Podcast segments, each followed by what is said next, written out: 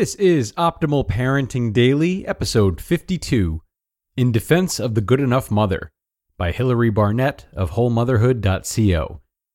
Hello, everybody. Nice to have you here today. I am Greg Audino, your host and narrator. This is OPD, the show where I narrate content to you every single day, content that can help you improve your parenting skills and enjoy the parenting journey that much more. And today we'll turn to Hilary Barnett and the Whole Motherhood blog She's got a lot of great articles there, and this is just one of the many. So let's jump right in and optimize your life.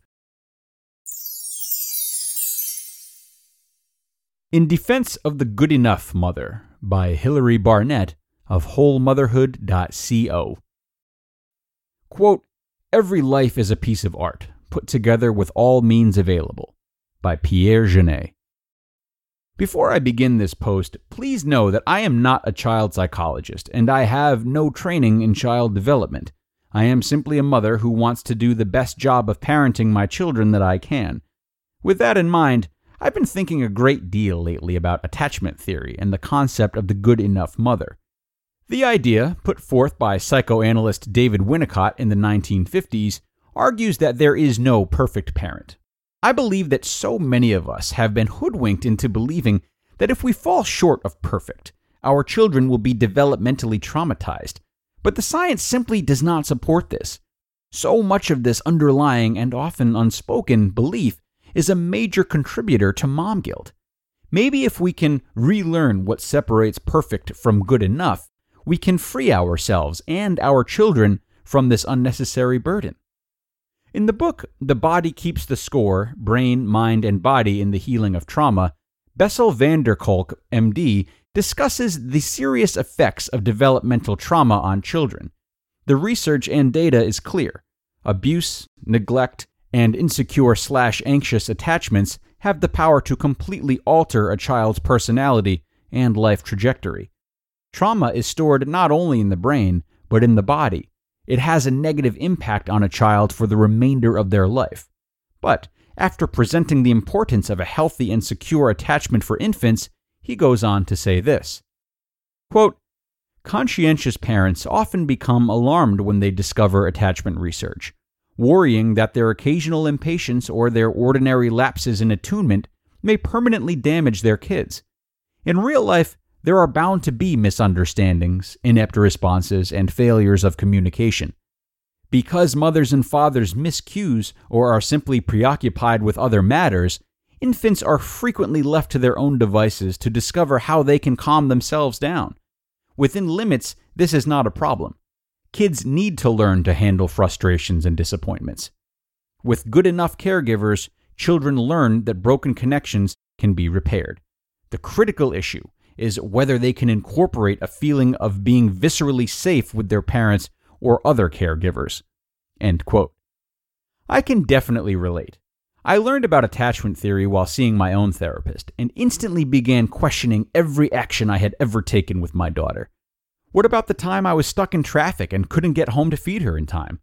What about our sleep training attempts, with nights spent standing at the door with a timer while she screamed, in a desperate and excruciating attempt to help her get to sleep on her own. The guilt was overwhelming. I couldn't go back and change my choices in those moments. Most of the moments were either situations out of my control or attempts to control outcomes in my very early stages of parenting. Boy, have I learned a thing or two about control since then. Was my incompetence traumatizing my child? Every single time I met with another mother, she expressed this same exact fear. She simply wasn't sure if she couldn't trust her own decisions. She read every book, every article, and every parenting forum. She had advice coming from all directions her pediatrician, her parents, her friends, long lost aunts and cousins, moms, and Facebook threads. But she still wasn't sure that anything she was doing was right. She worried constantly that she was somehow damaging her child psychologically. Her mistakes haunted her, constantly reminding her that she simply wasn't cut out to be this baby's mother. Enter the good enough mother theory. It isn't simply about meeting your child's basic needs, but trusting yourself to do so. This mother learns best how to look after her baby not from health professionals and self help books, but from having been a baby herself. Wow, what a novel idea! mothering from our own intuition, trusting ourselves, listening to our gut.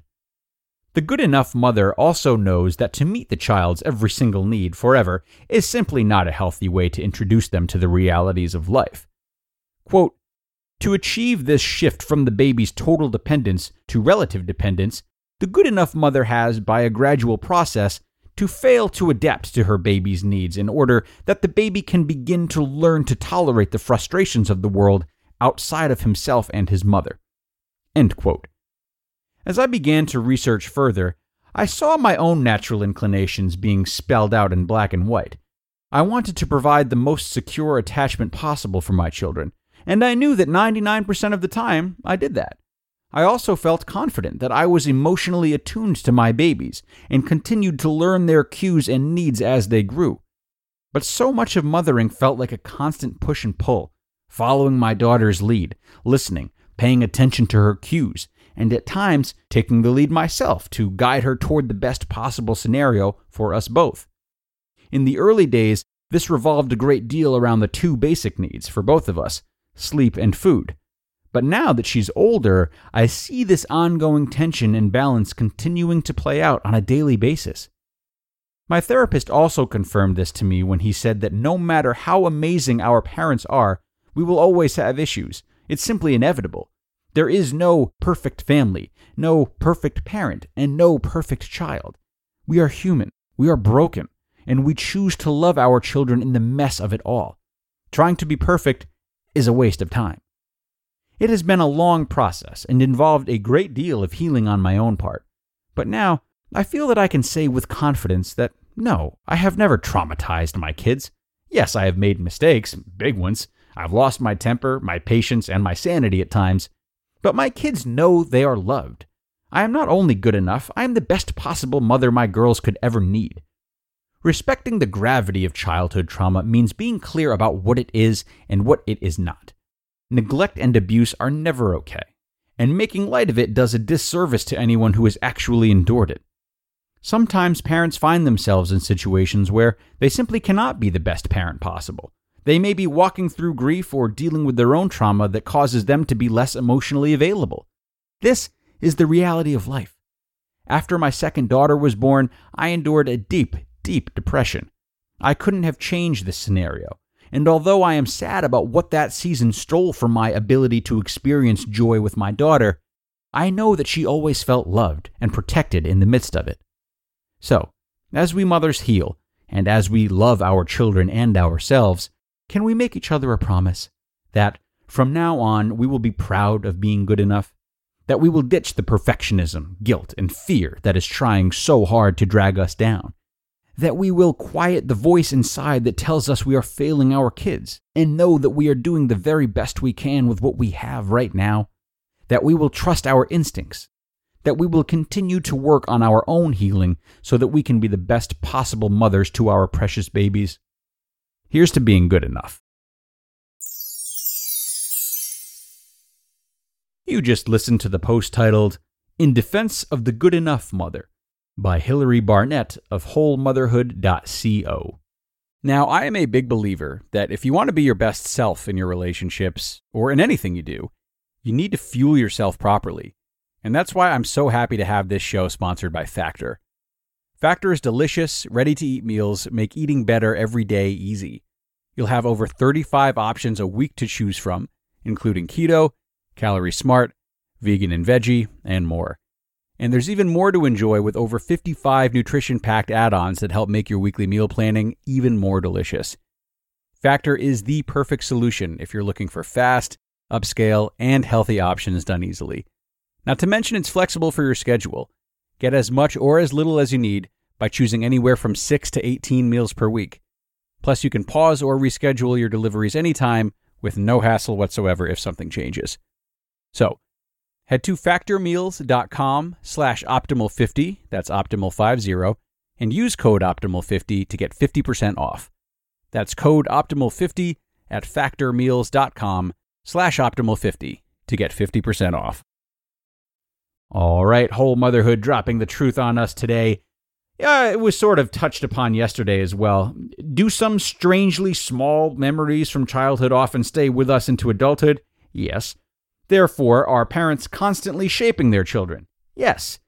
I think what Hilary is saying here is that it's wonderful to stay aware of this as a mother. We want to put the effort forth to be there for our kids in each moment. And you can still do that while simultaneously acknowledging and accepting inevitable failure from time to time. Parenting is often put up on a pedestal because of the huge influence it has over others, but that can often be an exhausting waste of effort. Like everything, the perfect parent does not exist. The parent that tries to stay mindful and do right by their child and remembers that their own ability to treat themselves kindly also helps them raise their child is the only type of parent you should seek to be. So, with that, we're going to wrap things up, team. Thanks as always for joining me for yet another episode. Have a great rest of your day and be sure to come on back tomorrow for another post where your optimal life awaits.